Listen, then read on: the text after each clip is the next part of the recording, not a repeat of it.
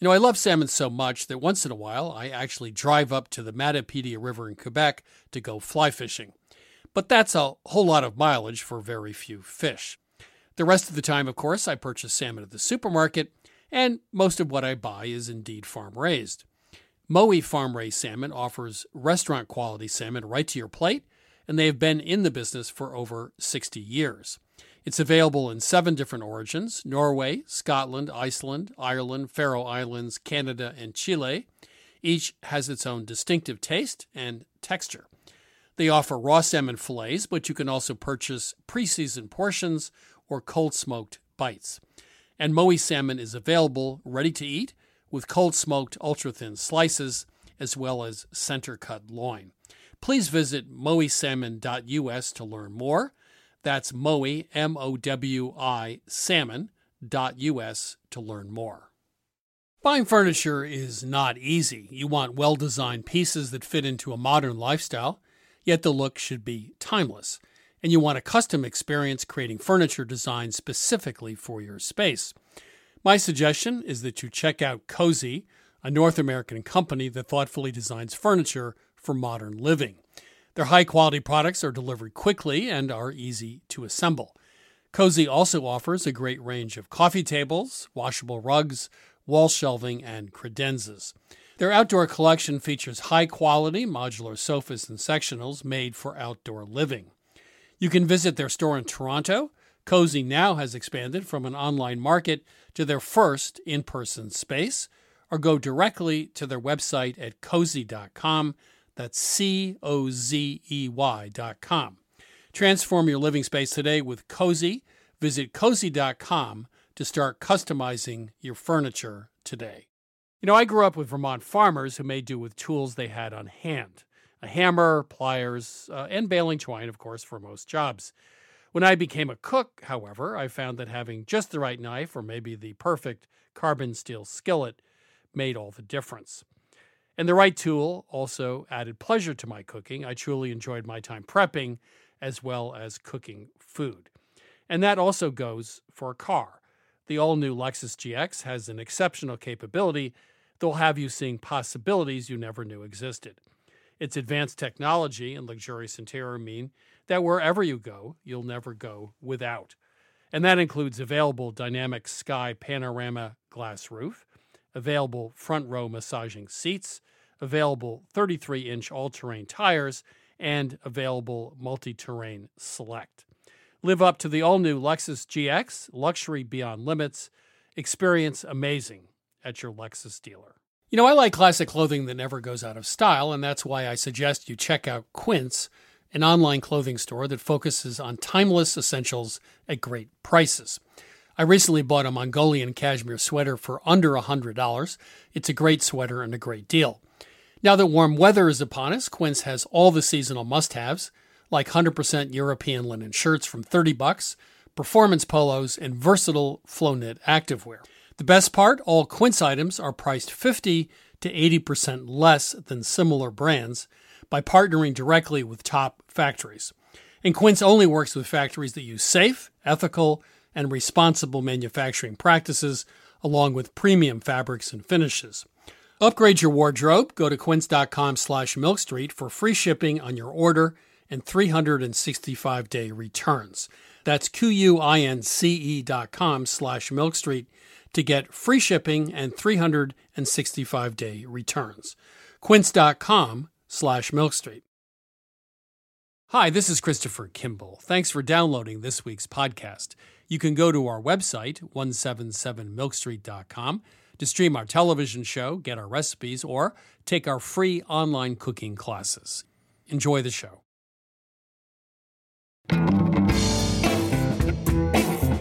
This is Milk Street Radio from PRX. I'm your host, Christopher Kimball. Each spring, Shunan Teng heads deep into the mountains of China to harvest some of the world's most prized tea. Today, she tells us about her mission to preserve the ancient art of tea making and explains how tea can be just as complex as wine. Similar to good wine, you want it to have a structure, but you want this to be an elegant structure. So, how does the tea finish? Does it finish clean? Does it finish long? Does it leave you angrily, or does it kind of just quietly leave you be? Also coming up, we braise chicken with lemongrass and turmeric, and Alex Aïnouz debunks the five mother sauces of French cuisine. But first, it's my interview with Adam Chandler. His book, Drive Through Dreams, chronicles America's history with fast food, including several chains that failed. Adam, welcome to Milk Street. Thanks for having me. So, for your book, you hit the road. Where'd you go and what were you hoping to find? Sure. So, for the book, I drove from the Gulf of Mexico all the way up to the Great Lakes. And the idea was that I wanted to write about why people love fast food. I wanted a history of America kind of told through fast food. So I talked to people along the way who um, worked in fast food restaurants, who were super fans of fast food restaurants, and sought to kind of make sense of how fast food fits into our you know national tapestry. We hear a lot about why people don't like fast food and there's so much to criticize it for, but it really has endured in this amazing way. We're going to talk about fast food chains uh, that went out of business and probably the most interesting one was Burger Chef, which you say pioneered a lot of the techniques that are now popular in uh, hamburger joints. Right. Well, uh, f- for those of us who are Mad Men aficionados, uh, we probably remember the arc in the last season where this mysterious chain called Burger Chef appears. And what a lot of people don't know is that this was the second largest fast food chain in America at one point. So uh, Burger Chef appeared on the landscape and made a really big pop, and then by the early 1990s, it was completely gone. So, what were some of the things that you found about Burger Chef which caused you to describe it really as a pioneer in the burger industry? One of the biggest things that Burger Chef is known for is creating both the combo meal and the kids meal. They called it a, a fun meal. Hmm. And all of the sort of characters that go along with creating a, a kid's universe at a fast food chain, that all kind of started with Burger Chef. Well, they also had mascots. You mentioned the magician Burgerini and the vampire Count Fangburger. that part of their formula maybe was a little lacking in, in, creativity. Yeah, they could have done a little bit better, but uh, you know, when you're pioneering, you don't get to rewrite history, I suppose. So what happens? So in the late '60s, it gets bought out by General Foods, but did you come up with any kind of common threads about how a very large corporation mismanages a burgeoning, successful, smaller retail operation? At the time, you're kind of seeing these small mom and pop organizations that grow out of the roadsides becoming bigger and bigger. And dining is shifting in America. People are starting to eat out more. We, are dealing with um, two income households, commutes. And so big food companies start taking an interest in the fast food trend, which at the time seems like a really big gold rush. And then anytime you bring something under new management, after it stops being, you know, the founder's baby and becomes kind of a, a column in a ledger, it loses its uh, its momentum. The people who care about it will never care about it as much as the founders did, and that's what happened to Burger Chef, and that's what happened to a lot of fast food companies that went under or were bought out along the way, particularly in the late 60s. So, how do the customers get a sense of a company that's lost its soul or its way? There are the things that people really lament. you everyone knows about McDonald's French fries and how good they used to be. And back in San Bernardino, California, when McDonald's was founded, they had the French fries that were cooked after curing in the desert air for a couple of days, and they were crisp and they were wonderful. And then they were later fried in beef tallow, wait, and that wait, was wait, something let, that. Let me stop you. Wait a minute. Wait. I, I, I knew about the beef tallow. But what is this dried in the desert air for two days? I never heard that. Right. Well, uh, before they were bought out by Ray Kroc, the McDonald's brothers, what they did with their potatoes is that they would leave them out in the desert air of San Bernardino to sort of cure in hmm. in this beautiful process that made them taste really crisp when they fried up. And when someone like Ray Kroc comes along, he opens his first store outside of Chicago, and you can't cure potatoes in the Chicago air, unfortunately. so he has to create a, a, formula for the fries, frozen, pre cut, that will ensure that they taste right. the same wherever they go. Uh, Lums. Lums and the Ollie Burger. What happened to Lums? Lums is a great story. First of all, have you seen The Irishman? Yes, I have. Okay, there's that really brief throwaway scene where Robert De Niro's character drives down to Miami to deliver a bunch of weapons bound for Cuba. And he stops at Lums and gets, you know, what he calls the best hot dogs in America because they're cooked in beer. So it was a, a quintessential Miami chain, and it grew to be actually pretty large. There are a couple of hundred of them around the country. And then the Ollie Burger. What was Lum's iconic Ollie Burger? Sure. So John Brown, who bought Lum's, went into Ollie Gleichenhaus's shop and ate five hamburgers on the spot and said, I want to buy your recipe. Mm. Who wouldn't want to try that burger? And Ollie Burger grew from local legend to a national legend for, for a short while. And uh, John Brown is kind of the Zelig of the fast food world. He was involved with uh, KFC. He turned out to be the governor of Kentucky.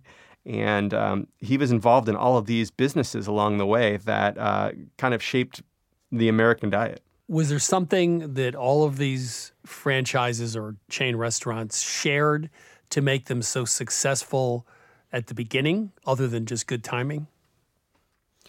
Good timing is obviously a huge part of it, but there's always a little bit of gimmickry involved in the end. I mean, whether it's a you know a, hot dog that's steamed in beer or a chain that sells kids meals and combo meals and, and charbroiled burgers. These are things that that don't necessarily last or, or stand the test of time necessarily. And so if if you don't have a plan B or if you're not constantly innovating it's very easy to get complacent. Or if you get bought out it's easy to get lost in you know when something new comes along that people want to try out I think there is one consistent theme, which is the success or failure of these chains turns not just on their product, but really managing a very big business in a very competitive landscape. It's pretty hard to compete against the really big guys, right? In, in some ways. Absolutely. That's that's sort of why these stories are so um, charming. You know, these kinds of small scale stories of people just kind of tinkering in a kitchen, figuring something out and turning it into a product that becomes so successful. You don't really see that anymore. And there are stories like that along the way in, in big chains too. And McDonald's had so many iconic items created by individual franchisees. You know, the Big Mac was a guy in Pennsylvania just kind of wanting to come up with a new sandwich that would become a signature item. And the fillet of fish was uh, a guy in Cincinnati who needed a fish sandwich because his customer base was mostly Catholic and they wouldn't eat meat on Fridays. And so you have all these kinds of fun stories just in an era where I think there was more freedom to take risks.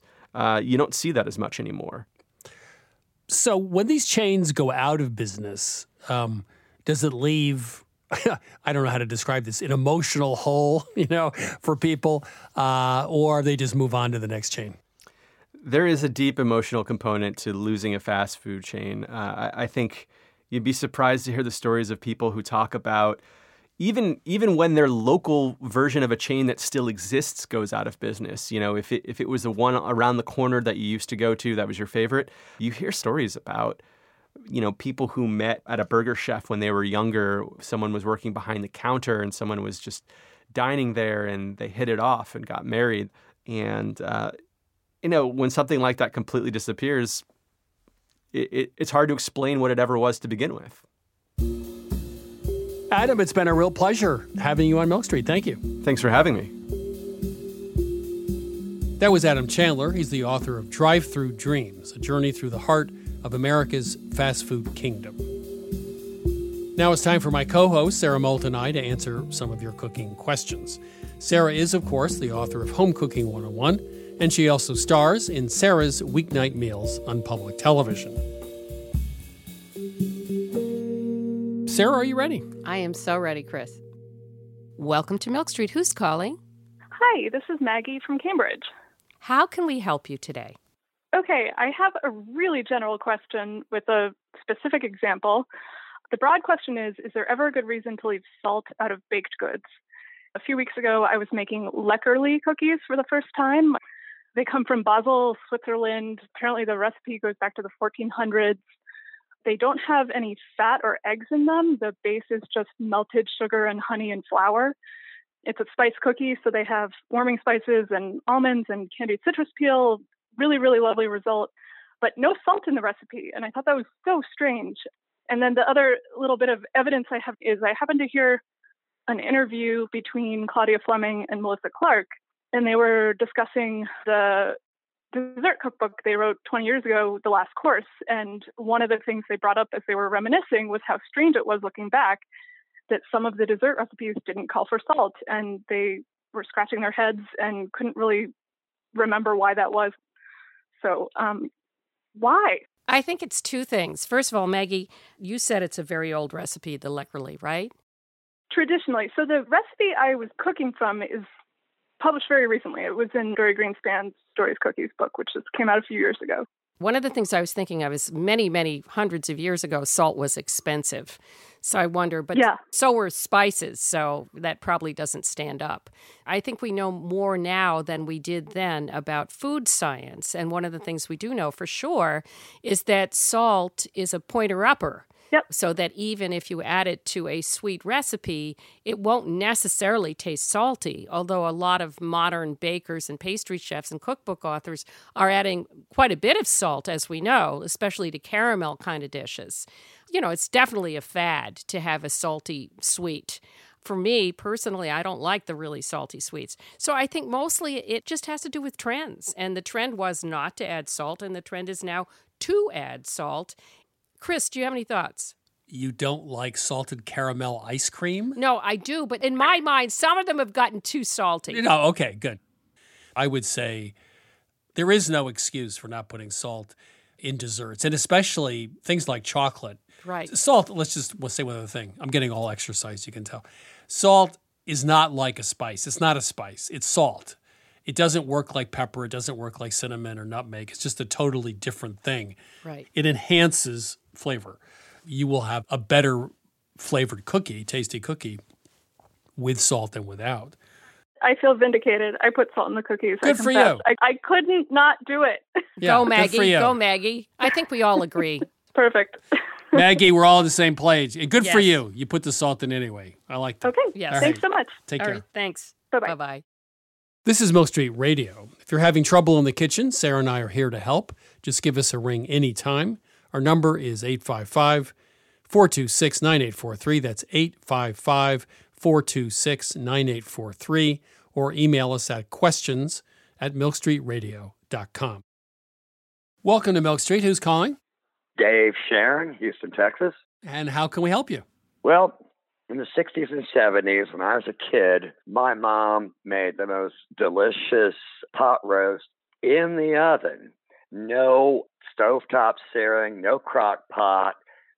And I have tried in vain in the decades uh, since uh, to try to duplicate that. And I'm hoping uh, to unravel that mystery. So I need um, a little more information. Do you know what kind of cut it was? I was a kid, so you're not paying Right. attention, but I do recall a few things. Okay. First, the cut of meat was always a block. It was never like an extremely thick steak.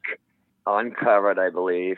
Uh, certainly in the oven, there must have been some water added because there was always ample fluid for making Right. a really good brown gravy. And there was always a nice outer crust. In the pan with the meat, carrots, big chunks of potatoes, peeled, Yeah, usually pot roasts are not made with the best cuts, right? They're usually from the leg, which is not ideal, or a rump roast or a top round or something. What about the flavor? Did it have a good flavor? definitely. Here's what I would do. I would go for like a shoulder roast because that's going to have more flavor and fat. The the leg cuts, the bottom, top round, etc., are going to be a little livery tasting and they don't have much fat, so they're not ideal. Number two, I would use a low oven. So I would roast this thing like at 250 or something, 275, uh-huh. and then at the end, you know, once it gets almost done, it gets up to maybe 110 interior. you could crank the oven just to get a nice browning on the outside. The other thing, if you wanted to use a less expensive cut, like a round, which is what most people will sell you for pot roast, you could salt it. That is, put it on a rack, uncovered in the refrigerator, and salt it with kosher salt and let that sit overnight or for a day in the fridge. 250, 275, nice and slow. I'd put a little beef broth or something in in you know a cup or so, maybe in the pan. More juices will come out during roasting, and then I would finish it in a very hot oven when you get up to about 110. That's and, and my. by very hot, you mean like 350? oh no, I go all the way to 500 Wow. just to to brown the outside. Yeah. Oh. How long per pound at 250? if you had a five pound roast in there, a four or five pound roast at 250 or 275, I would say three hours maybe, and then you crank it up at the end, something like that, two and a half to three hours. Oh, this is wonderful. Oh, this is great. Give that a shot. Dave, I hope you have good luck with this and let us know how it goes. Well, thank you, and this has been fun. Thank you. Take care. Okay. Bye bye. Bye bye. You're listening to Milk Street Radio. Up next, we're diving into the world of tea. That's right up after the break.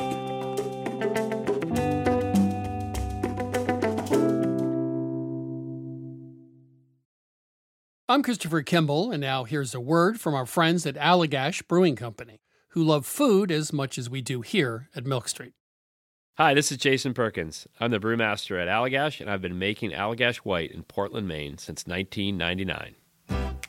So, a white beer is a very old style of beer. Traditionally, it was brewed with spices of some type, typically coriander and orange peel. And I think one of the things that makes Allagash White distinctive and different is the rare combination of complexity and drinkability. And it's sometimes remarkable to stop and realize that I never get tired of it. You know, I'll open a can or I'll pour a glass and the first sip, and I'm like, man, this beer is good. there are a lot of different ways that folks can enjoy an Allagash White, and here are some of the examples of what folks here at the brewery like to do. My favorite thing to pair with an Allagash White is simple, beautiful seared scallops over a bed of fresh greens with blood orange and shaved fennel. My favorite would probably have to be like an Italian or a hoagie, capicola, pickled vegetables, crusty bread. It's got that nice lemony, zesty character that just gets you ready for the next bite. The ultimate pairing for me is this dish called bossam, which is this like big pork shoulder with like salt and brown sugar. We also call it candy pork in my house, and a little like scallion ginger sauce. It's like lettuce, rice, pork, sip of white, lettuce, rice, pork, sip of white, and it's just perfection. My other top choice was like a hot dog. Like just have a hot dog and have an Allagash White. You don't need to dress it up. There's something about mussels with beer, especially the white, that is just so good.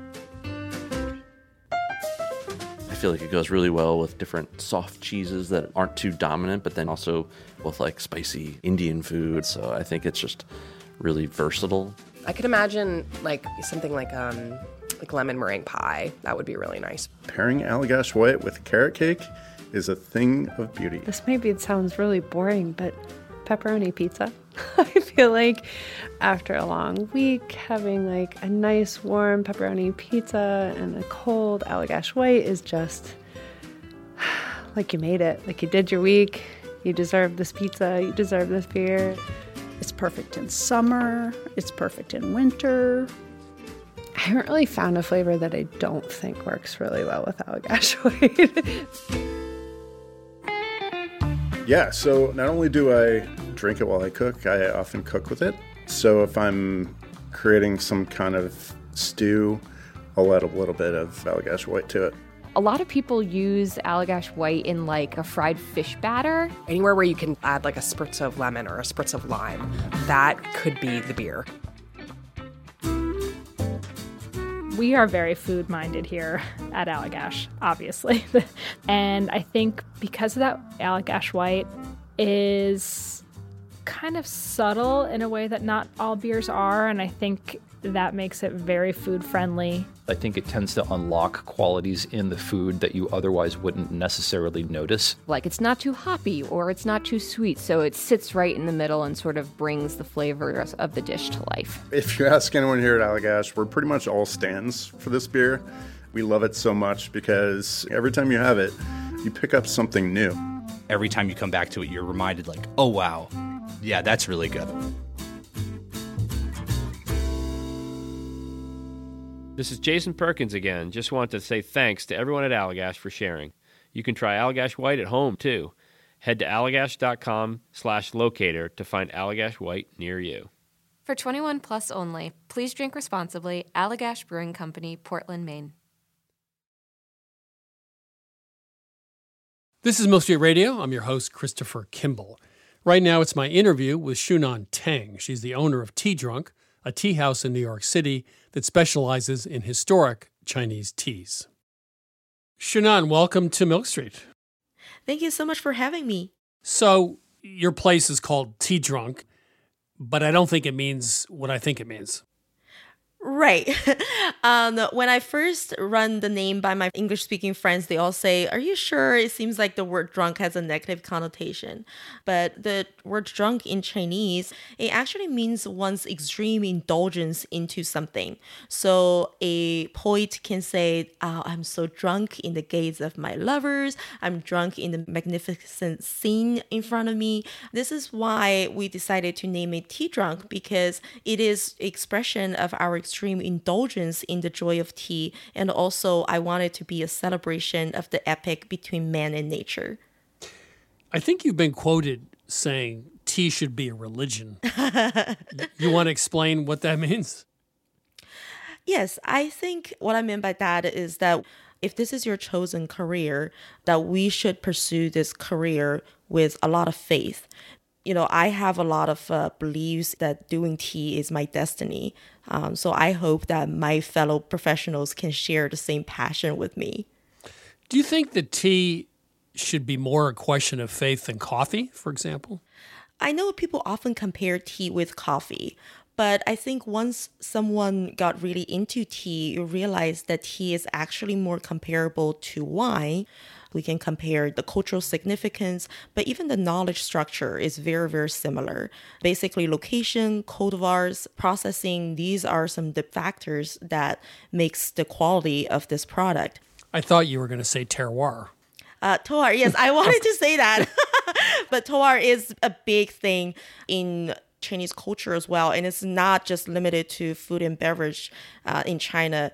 Um, people often joke even the ink stones and the rice paper, everything has a terroir around it. So, what is it you're looking for to determine the quality of the tea leaves? Yes. So, what we're looking for is complexity and balance. Um, overall, we can categorize the profile of the tea into four segments. So, at the lowest level, we have aroma. And then, secondly, it's the actual taste.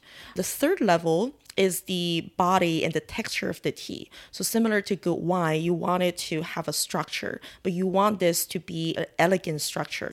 Um, and lastly is the aftertaste. So how does the tea finish? Does it finish clean? Does it finish long? Does it leave you angrily, or does it kind of just quietly leave you be? You're reminding me of some wine tastings when oenophiles sat around arguing about hints of leather for hours on end. Do you ever do blind tastings like they do with wine? Yes, we do lots of blind tastings, uh, especially in tea season or in tea country in general. Um, sometimes I will taste over 100 teas a day. Where is it possible to taste that many teas and still on the 100th cup still have your palate sharp enough?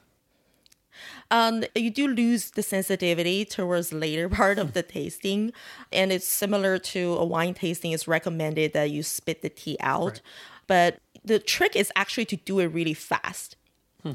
So it's speed dating for tea. Yeah. Yes, exactly. You have to quickly eliminate the ones that you know doesn't make the cut, and then uh, focus on the ones that you want to focus on. right, speed dating. Um, are, are, there many, many places in the world that grow great teas, or are there just a few places that are the best terroir? I do think that the best teas come from China because the history. Uh, so China basically had a monopoly on tea for uh, millennials. And then uh, about 150 years ago, there is a British botanist named Robert Fortune, and he was able to successfully plant tea in Darjeeling. And only from that point on, the rest of the world got the actual tea plant. Uh, tea had long been recognized having this property of not easy to adapt to a different land. In ancient China, people thought that the plant is actually loyal to the land. This is why Chinese call tea the loyalty plant, Hmm. and it's widely used in any ceremonies that Hmm. involves vow exchange, such as weddings, contract signing, things like that. I'm getting the world's fastest, best education in tea. Um, you just said about eight things I didn't know. Um, so, w- where do the plants grow best? Um, tea country, even nowadays, it still remains some of the most remote places on earth. Uh, the tea that we prefer usually grows deeper in the mountains, very, very steep slope. I often slip when I try to pick tea. So, I guess you travel back to China for harvest. Uh, w- where do you go? What does it look like? W- What's that trip like? I feel so lucky that not only I get to drink amazing tea, but the scenery is amazing. And also, I have seen some of the cultural aspect that I've only read in literatures 19th century I didn't know still exists. For example, like a village opera that people would actually host these village operas to celebrate tea. Tea season, however, is actually pretty nerve wracking because the teas that we have only harvested 10 to 15 days a year. Hmm. And this needs to cover the entire year of income of the farmers. So a lot are at stake. Do you pick the tea today or tomorrow? What if it rains tomorrow? But if you pick today, it's still too tender. Many decisions need to be made very fast. So, what are the steps? So, let's start with picking the leaves. Are they hand picked? And then what happens? Yes, so um, teas in China actually still largely are hand-picked. So we first harvest the tea, and secondly, we will do primary processing, and this uh, depends on the style of tea that you want to make. There are six main category of teas: uh, green tea, yellow tea, white tea, oolong, red, and black. So the initial processing basically give us these six category of teas. So, you could start with the same tea leaves Yes. and make six different types of teas by the way you process them. Exactly. So you can take a tea that you would consider a green tea, but as long as it was still the fresh leaf stage of that green tea, you can actually make that into a red tea, into a white tea, into a oolong. So, the, the fragrance from a tea leaf emerges during the processing and is not Yes. there when it's picked. Is that right? Yes, this is the amazing thing about tea. We always say that the tea culture history actually only started about 1500 years ago, even though we have started cultivating the actual tea plant over 6,000 years ago. So when we first got tea, uh, we just ate it straight. People would make tea as a salad. People sometimes would even toast tea and make a soup out of the toasted tea leaves. It's almost like for a longest time we have cultivated grapes. We didn't get wine. We only ate it for what it is. Um, but later on, people discovered that if you start to put tea in various heat and moisture, the tea leaves will start to completely change from its original taste profile, which is basically a bitter green, and it'll start to emit amazing aroma. Uh, one interesting thing I uh, sometimes ask people to do if they come with me to Tea Mountain is try to smell the tea when the tea is fresh on the plant. Uh, it actually doesn't smell like anything. But once you pick the tea, by the time we hike down from the mountains, the tea already start to smell amazing. And this is why we have chosen tea as the beverage art instead of, um, I guess, kale, uh, arugula, any other leafy green. How much does a top level premium tea cost? Yes, so teas obviously can be very expensive. Uh, even at Tea Drunk, we have some teas that's over a thousand dollars an ounce. What tea costs a thousand dollars? Now, now you got me interested. Oh. So uh, there is one tea in China called the Junshan Yinzhen. This particular tea is produced only on this one island that's about one square kilometer. Hmm. So it's a very tiny island. But what's most impressive is that this tea had been state owned from the dynasty time all the way to modern time. Hmm. So if there's basically a last places on earth that still make tea, it would be these places. But in 2015, there were actually only about 17 pounds of this cultivar that were eventually made. Seven, wait, wait, wait. 17 pounds? Yes, 17 pounds. So imagine the whole facility, people devote themselves to make so little tea. Well, that's why you said famously tea should be a religion. Yeah. Um, what's a tea pet? Oh, yes. So a tea pet is when a artist make a teapot, they have to take more than what they can use for the teapot. Um, so the leftover clay, the artist would often make a small object from it, and that becomes a tea pet. A tea pet sits on our tea tray. And when we don't drink our first brew, this is what we offer to the tea pet. And this is something I would say is very, very Chinese. Um, it's the idea that you can develop sentimental feelings towards a inanimate object. So there's certain things in Chinese culture that we think that has a soul and certain things that doesn't have a soul. So for example, we think that jade has a soul, but gold doesn't. Now, uh, we think that tea also has a soul. So as we season the teapot or the teapot with tea, it's almost like you're slowly giving this object a soul. Well, and what is your tea pet? I actually have two tea pets. Uh, one of the tea pet is a cartoon version of a Chinese mythical animal. This mythical animal is a toad with three legs and a coin in its mouth. Uh, his name is Juju. Did, did you name him or that's just his name? Oh, I named uh, the tea pet. Okay. Right. Yes, you had to name the tea pet because that that's what makes the you know the the, the relationship and the feeling official. Uh, I also have another tea pet. So okay, so this tea pet is one of a Chinese mythical animal called Pixiu. So Pixiu is supposed to be one of the sons of a dragon. And this son of dragon apparently did something really bad and it was sentenced by the Jade Emperor to only eat coins and treasures. But the problem is he was born with a flaw. Uh, he doesn't have a rare aunt, so he cannot poop. So it becomes a punishment for this mythical animal. But in our greedy human world, we consider a very lucky animal because it symbolizes only money in and no money out. This tea pet's name is Soulless Bastard. You know, I've read a lot of folk stories, but a dragon that can't poop as being as being a mythical creature that takes first prize of folk stories. okay. Um, so obviously, listening to you, which is fascinating, drinking tea is a lot more than drinking a beverage. That's right. You you talk about soul of these tea pets, but you also talk about, I think, or imply the soul of tea and the soul of tea making. Yep.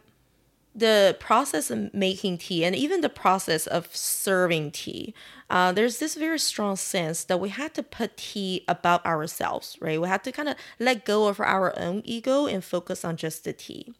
Uh, we will often use adjectives that you will describe the quality of a person, right? We'll say that this tea ta- has integrity, right? Um, the certain taste of tea is too demonic or it tastes very just.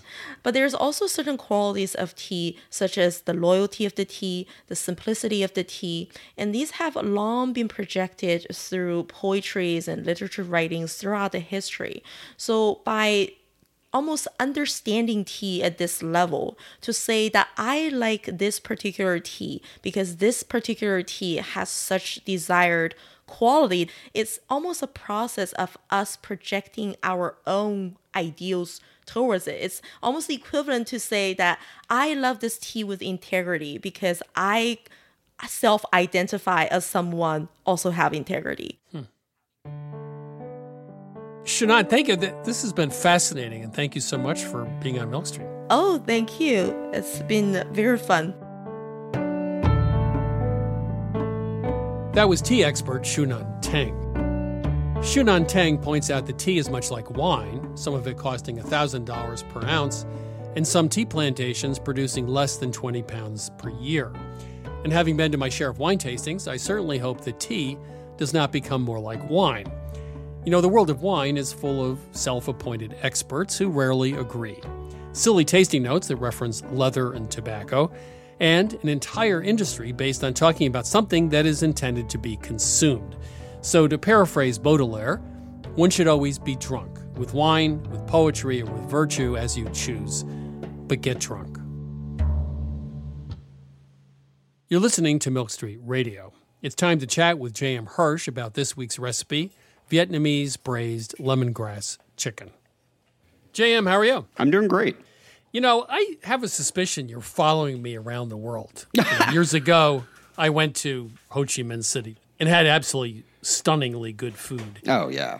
And you went more recently and I think had really the same experience, right?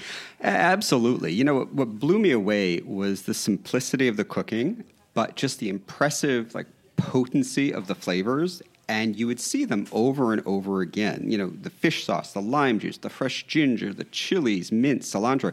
It's like a riot of flavor in every dish, and yet every dish was different. You know, they combined them differently and in different ways, sometimes cooked, sometimes fresh, combined with different things, and they were so good and so vibrant. It really, this kind of vibrancy is the defining characteristic to me of Vietnamese cooking. Yeah, I had one dish I'll never forget. It was clams uh, with lemongrass. Mm. But I found the lemongrass to be like the stuff here is kind of woody, right? I mean, yeah, y- you can make a fire out of it. the stuff there was quite different, but I, I thought that was one of my favorite flavors from it. Yeah, I saw lemongrass over and over again, and you're absolutely right. There is so much fresher and more tender, frankly, that they simply mince it up and, and use it in, in stir fries and sautés and use it in sauces Whereas here in the United States, we don't tend to actually consume the lemongrass. We use it to flavor things. And that was certainly my experience in kind of the back and forth between learning in Ho Chi Minh City and then coming back here and working on these recipes, that our lemongrass just wasn't nearly as fresh as what I encountered in Vietnam and not nearly as good. So the dish we're talking about today is Vietnamese lemongrass chicken. And so how does that go? So this was just a wonderful example of everything we've been talking about. Yeah, a very simple dish, a lot of powerful, potent flavors, and a very simple cooking method. And this is a low liquid braised chicken. And I learned it from a home cook, Fan Titan Tom. And she just very simply butchered a chicken, tossed it with a mix of turmeric, sugar, fish sauce, garlic, chilies, and a ton of this minced up fresh lemongrass. She set it aside for about 15 minutes threw it in a pan with a little bit of olive oil, yet more fresh minced lemongrass, a total of about a half a cup by my count, and nothing more than about a half a cup of water, and let it go for about 30 minutes. And the result was mm. just stunningly flavorful. It was sweet, it was savory, it was lemony. It's very curry like in my mind, rich and yet at the same time very bright. It really just blew me away. The flavors were just so pronounced and fresh. And so to adapt it here, given the lemongrass is different, how do you do that? Yeah, that was really one of the only things we had to change about the recipe was to account for our kind of poor quality or aged, we'll call it, lemongrass here.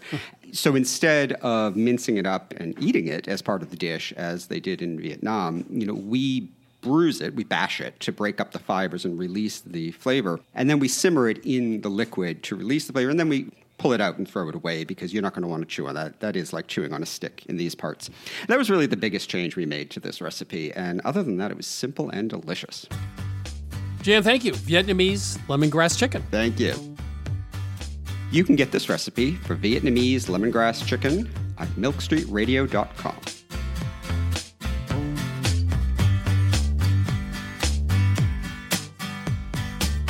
This is Milk Street Radio. Coming up, Alex Aïnouz redefines French mother sauces. We'll be right back. You know, I grew up with Vermont farmers who made do with tools they had on hand a hammer, pliers, uh, and baling twine, of course, for most jobs. When I became a cook, however, I found that having just the right knife or maybe the perfect carbon steel skillet made all the difference. And the right tool also added pleasure to my cooking. I truly enjoyed my time prepping as well as cooking food. And that also goes for a car. The all new Lexus GX has an exceptional capability that will have you seeing possibilities you never knew existed. Its advanced technology and luxurious interior mean that wherever you go, you'll never go without. And that includes available dynamic sky panorama glass roof, available front row massaging seats, available 33 inch all terrain tires, and available multi terrain select. Live up to the all new Lexus GX, luxury beyond limits. Experience amazing at your Lexus dealer. You know, I love salmon so much that once in a while I actually drive up to the Matapedia River in Quebec to go fly fishing. But that's a whole lot of mileage for very few fish. The rest of the time, of course, I purchase salmon at the supermarket, and most of what I buy is indeed farm raised. Mowi Farm Raised Salmon offers restaurant quality salmon right to your plate, and they have been in the business for over 60 years. It's available in seven different origins Norway, Scotland, Iceland, Ireland, Faroe Islands, Canada, and Chile. Each has its own distinctive taste and texture. They offer raw salmon fillets, but you can also purchase pre seasoned portions or cold smoked bites. And Mowi salmon is available ready to eat with cold smoked ultra thin slices as well as center cut loin. Please visit mowisalmon.us to learn more. That's Mowi, M O W I, salmon.us to learn more.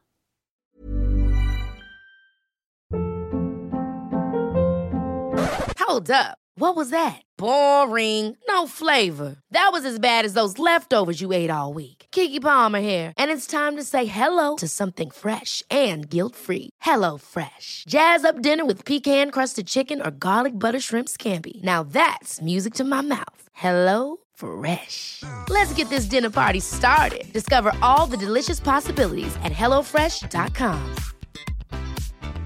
Mom deserves the best, and there's no better place to shop for Mother's Day than Whole Foods Market. They're your destination for unbeatable savings, from premium gifts to show-stopping flowers and irresistible desserts. Start by saving 33% with Prime on all body care and candles. Then get a 15-stem bunch of tulips for just $9.99 each with Prime. Round out Mom's menu with festive rosé, irresistible berry chantilly cake, and more special treats. Come celebrate Mother's Day at Whole Foods Market. Hi, I'm Daniel, founder of Pretty Litter. Did you know cats tend to hide symptoms of sickness and pain? I learned this the hard way after losing my cat, Gingy. So I created Pretty Litter, a health monitoring litter that helps detect early signs of illness by changing colors, saving you money and potentially your cat's life. Pretty Litter is veterinarian developed, and it's the easiest way to keep tabs on your fur baby's health right at home. Go to prettylitter.com and use code ACAST for 20% off your first order and a free cat toy. Terms and conditions apply. See site for details.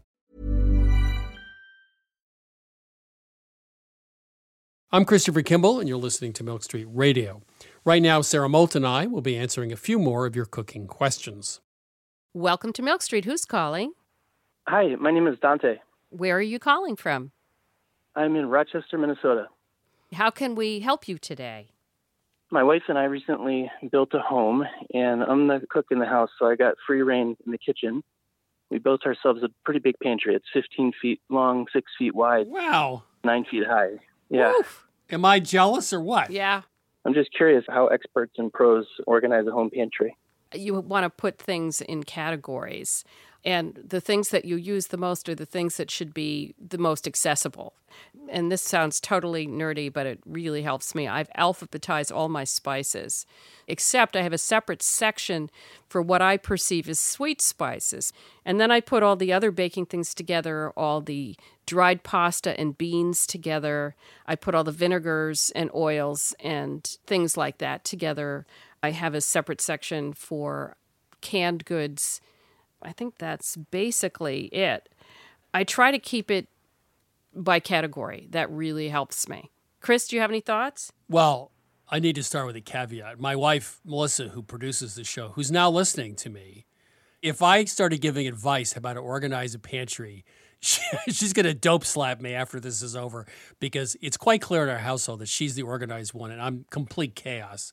So every time I go in the kitchen, I get like six things to remember I should not do.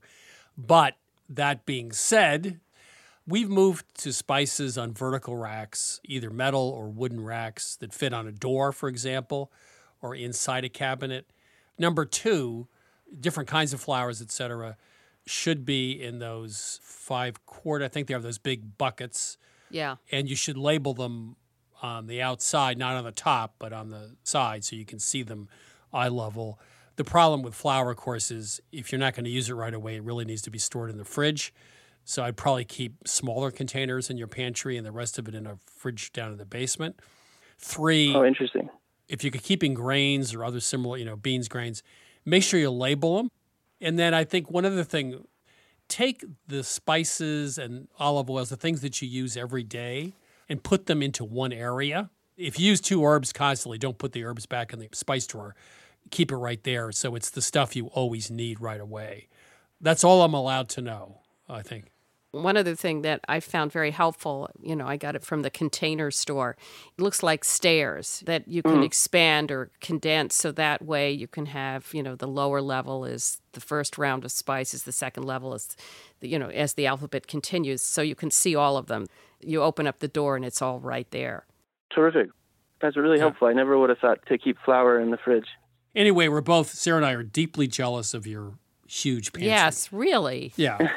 Yeah, I, I love it, and I, I could host a party just in the pantry. You should, like a wine cellar. There you go. Exactly. Well, you're way ahead of us. Yep. All right. Thanks so much. Hope that's helpful. Yes. It's definitely helpful. I really appreciate it, and I so admire and appreciate the work you both do. Thanks very much. Thank you. Thank you.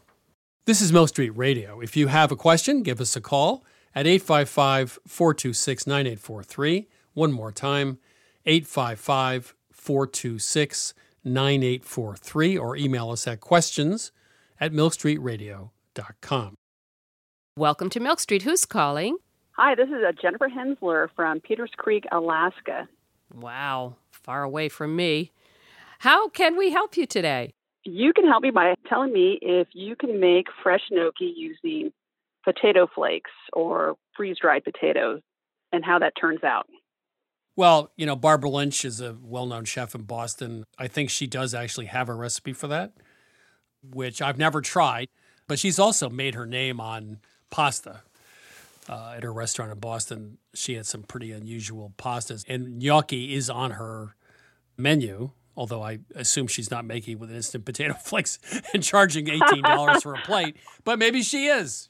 But she's a great cook, so yeah, she has that. I think you can get it. Um, Probably Google it. If you did You- you Barbara Google Lynch's yeah. instant potato flake gnocchi, you'd probably find Yeah. it. She prides herself on doctoring up canned ingredients.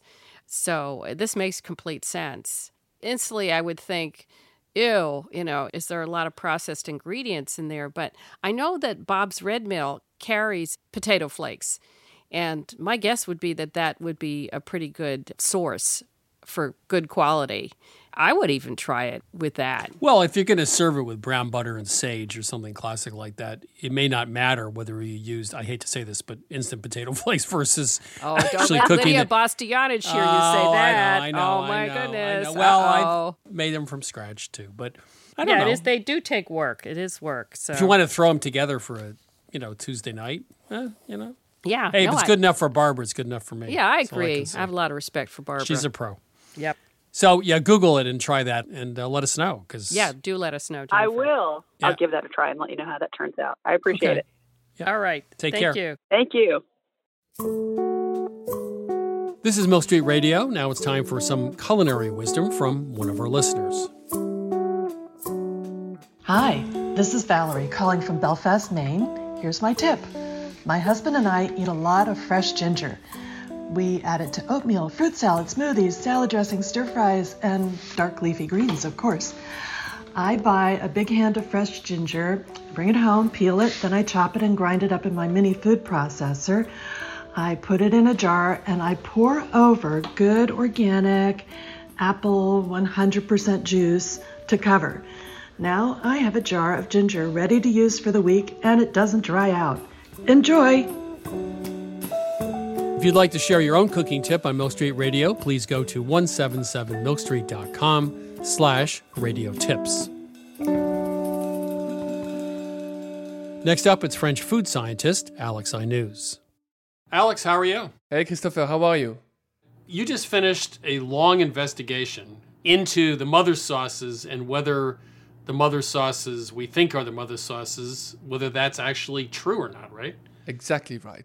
Last year, I wanted to up my sauce game. So I started reading the books that started the whole mother sauces, you know, phenomenon. And if you want to do that, there are two authors basically. First one is Carême, and then you've got Auguste Escoffier, right. which is like is probably even more famous. But the problem is the list that I had seen everywhere online advertised as the French mother sauces. So sauce espagnole, sauce velouté, sauce béchamel, sauce hollandaise, sauce tomate. I couldn't find it in the books.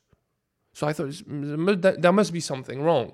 This is the, the main book. So I had Antonin Carême, uh, L'Art Culinaire, so the most important um, cookbook from Antonin Carême. Same goes for the Guide Culinaire from Escoffier. These two guys they admit that espagnole, velouté, béchamel, tomate are mother sauces. But none of these guys ever said that hollandaise is a mother sauce. Well, it's odd you say that because you think of those sauces and hollandaise is just a totally different thing. It's made differently, it's Yeah. used differently. I mean, just it doesn't fit in with the others. Yeah, yeah, exactly. It, it has a different process to make it. It's it's different in many ways, but I thought, well, who am I to judge? So I started doing more thorough research. I found out that basically hollandaise has never been qualified as a mother sauce by Auguste Escoffier, which is so weird. There's a place in the US, at the Culinary Institute of America. There's also a school called Escoffier something in the US. Th- There's the same school in the UK, same in France even. And these guys always say that hollandaise is a mother sauce. I'm thinking, where did everyone get that information from? It got me mad, to be honest. And at some point, I stumbled upon a lead. One of the librarian I was working with, he told me, "Have you thought about maybe studying an English book, a translation of the Oh wait, wait, modern wait. cookery?" Are you going to blame it on the English now? I'm just being very objective. I'm being factual. So basically, I found the very first translation of Le Guide Culinaire. It's presented as a translation, but it is in fact an interpretation. The guy remade the list, basically. He hmm. said, by Auguste Escoffier, translated by this guy, uh, William Heinemann, 1907. And then when you get to the mother sauces chapter, you've got Espagnol, velouté, béchamel, all well and good, tomate, and then Hollandaise. Hollandaise coming out of nowhere. So I'm thinking, who is this guy? And and and the disappointment goes a bit further. Mayonnaise has never been qualified as a mother sauce. More than Hollandaise sauce. It's pure. It's it's like more simple, more straightforward. So I, I've always been a bit annoyed by the fact that it wasn't qualified as a major sauce. And yet, the beauty of all this is that studying all these books, not only have I found that Hollandaise sauce is a fraud, but I've also found out that mayonnaise initially was considered to be a mother sauce by the, the, the king itself, by Auguste Escoffier. He wasn't sitting in the right chapter, but Escoffier said mayonnaise should be considered a mother sauce. I thought at some point I had discovered a new planet in the solar system, basically. Because I thought Hollandaise is just too snobbish. It's a great sauce. I love my eggs Benedict with Hollandaise. But I've always been concerned about this. Okay, th- this is the psychological part. Exactly. The discussion. Exactly. So I'm, I'm based in Paris, okay?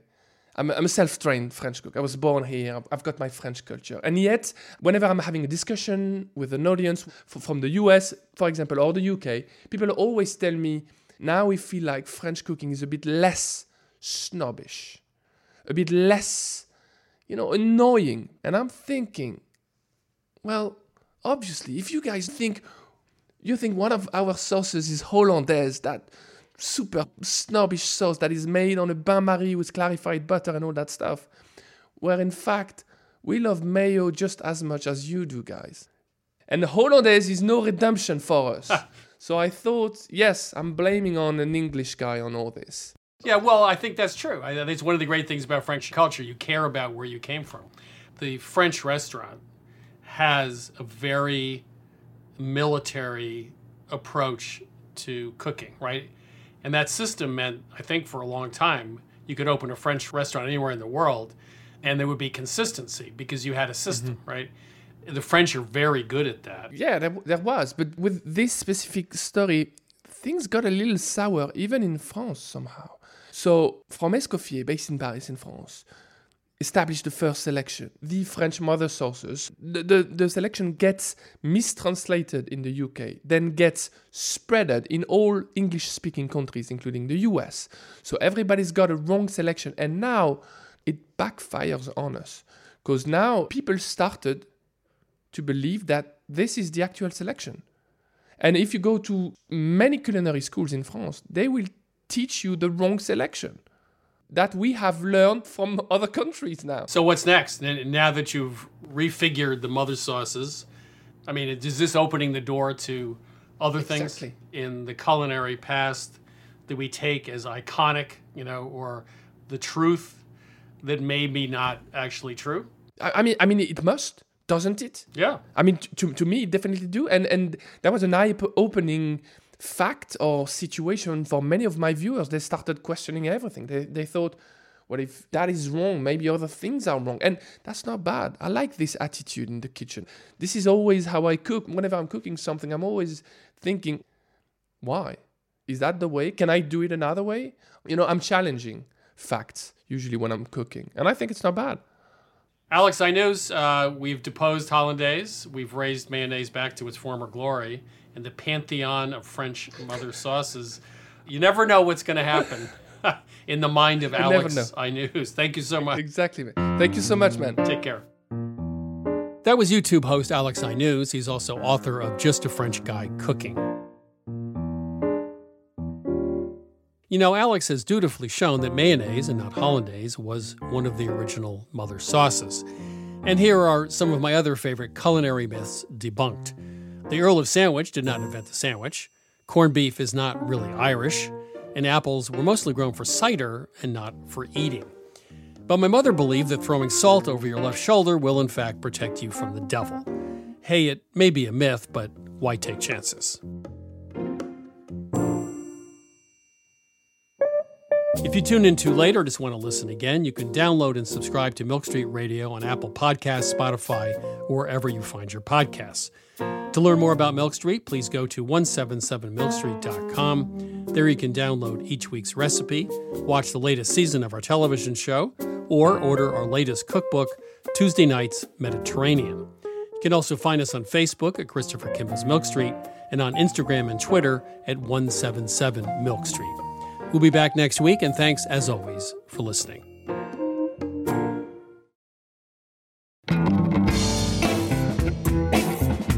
Christopher Kimball's Milk Street Radio is produced by Milk Street in association with GBH, executive producer Melissa Baldino, senior audio editor Melissa Allison, producers Sarah Clapp and Jason Tereski, production assistant Amelia McGuire, intern Emily Kunkel, and production help from Debbie Paddock.